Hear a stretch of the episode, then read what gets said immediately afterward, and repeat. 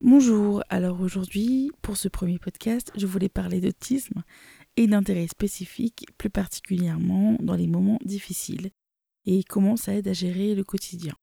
Alors d'abord, je vais vous expliquer un peu rapidement ce qu'est les intérêts spécifiques, aussi appelés intérêts restreints. Ils entrent en fait dans le diagnostic en tant que comportement restreint et répétitif.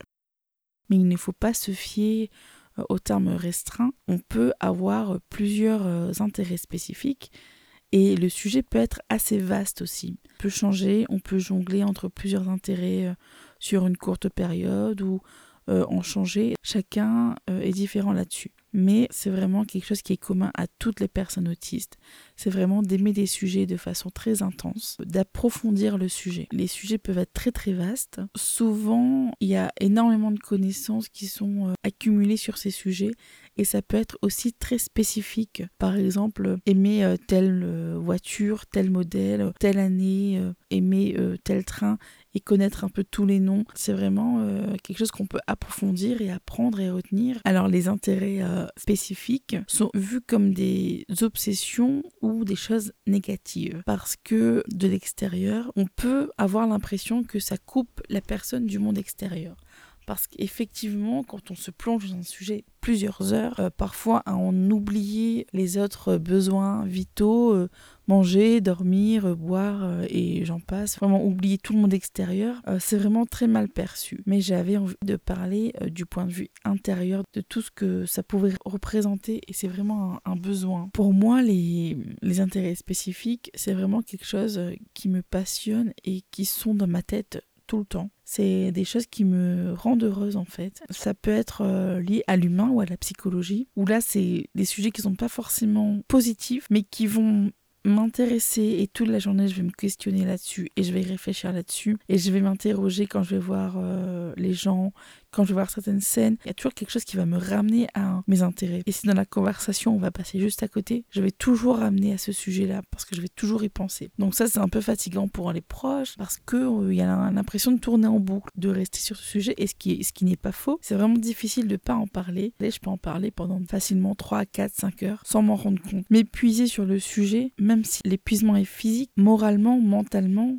c'est comme une libération, c'est quelque chose où je vais m'épanouir. Ça hum, relâche une sorte de tension interne et ça permet de gérer les choses, même si cela se fait aux dépens de la santé physique euh, et la vie sociale. Là, c'est indéniable. Les proches qui ne comprennent pas forcément, pour eux, il y a des choses qui vont être très positives et ils vont se dire mais pourquoi est-ce que cette personne, pourquoi est-ce que mon enfant euh, va passer du temps dans ses livres, surtout ces livres qu'elle connaît par cœur, euh, ce sujet qu'elle connaît par cœur, pourquoi encore et encore au lieu de faire telle activité avec moi au lieu de sortir ou au lieu de, faire autre chose. Déjà que le sujet est euh, plutôt complexe et pas forcément bien compris habituellement, quand on ne va pas bien, les, les gens ont tendance à se dire moi je fonctionne de telle façon, quand je ne suis pas bien, euh, je sors, euh, je m'amuse, je me change les idées. Tu devrais sortir, tu devrais faire telle activité, tu devrais voir du monde. Alors que moi, quand je vais pas bien, euh, je vais pas voir du monde, je vais pas sortir. C'est quelque chose qui va m'épuiser. Je vais pas aller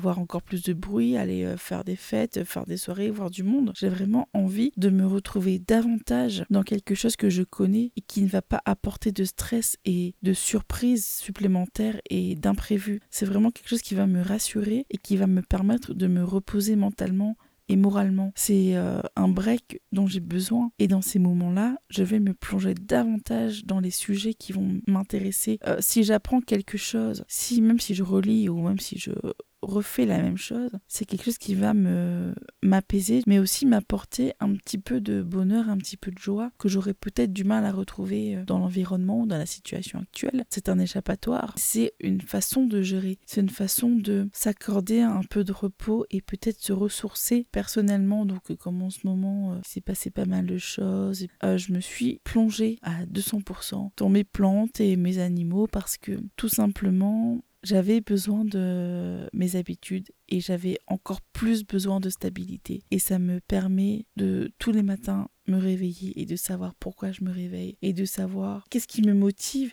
et ce que je vais faire dans la journée et je sais que j'ai telle ou telle activité et je sais que à la fin il y a aussi quelque chose qui est positif, qui est un peu satisfaisant et qui est équilibré et qui est fixe dans tout ce chaos. Donc c'est vraiment un besoin. C'est pas forcément bien vu du point de vue extérieur. Les gens ne comprennent pas forcément. Déjà, euh, je vais parler euh, de ça une autre fois, mais c'est vrai que le deuil a ses codes sociaux que je ne connais pas forcément et que je n'applique pas forcément. Refuser de changer ses habitudes, c'est pas forcément bien pris, mais je pense aussi à ma santé mentale et je sais que je peux plus facilement basculer dans ces périodes-là. Je n'ai vraiment pas envie de sombrer, de basculer vers euh, ce moment où les choses moins de sens et on commence à se dire mais pourquoi est-ce que je fais ça? On finit par se demander pourquoi est-ce que je me réveille le matin? Pourquoi est-ce que je fais telle ou telle chose? Et les choses n'ont plus de sens et n'ont plus de finalité. Alors si j'arrive à trouver un peu de sens dans des tâches qui vont être peut-être futiles de l'extérieur, mais si moi ça m'apporte quelque chose qui me permet de me lever le matin et de tenir debout et de terminer ma journée avec au moins quelque chose de positif et au moins quelque chose d'accompli, je peux m'investir et je me sens bien, et eh bien je, continue. Ça aurait pu être autre chose, là c'est les plantes, j'ai mes, j'ai mes chiens et puis j'ai mes, j'ai mes proches aussi, et eh bien pour moi ça fonctionne.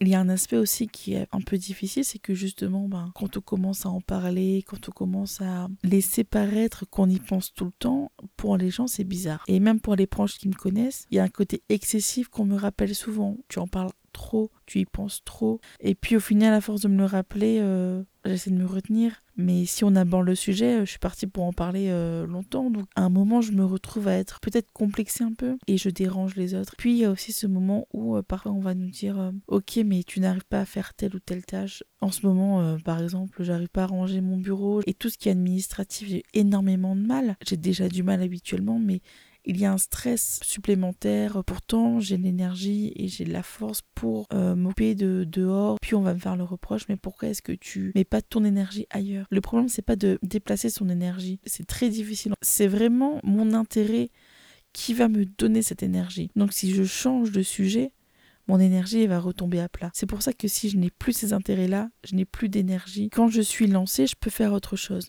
Mais si on me dit, ok, aujourd'hui tu fais aucune plante et tu vois pas tes animaux pendant une semaine, ça va tout couper. C'est pas pour ça que je vais pour autant faire autre chose. Au contraire, c'est comme si on va m'enlever quelque chose. Je voulais un peu expliquer ça. Même si d'un côté, euh, je sais que ça me fait du bien, euh, ça m'empêche pas non plus de d'être affecté par euh, les remarques ou le fait de ne pas fonctionner comme les autres. J'avais aussi envie de l'expliquer parce que on m'avait posé la question du côté des parents qui aussi ne comprenaient pas euh, pourquoi les enfants s'isolent ou les adultes d'ailleurs. Et en fait, euh, les intérêts spécifiques peuvent être aussi une façon de communiquer avec la personne.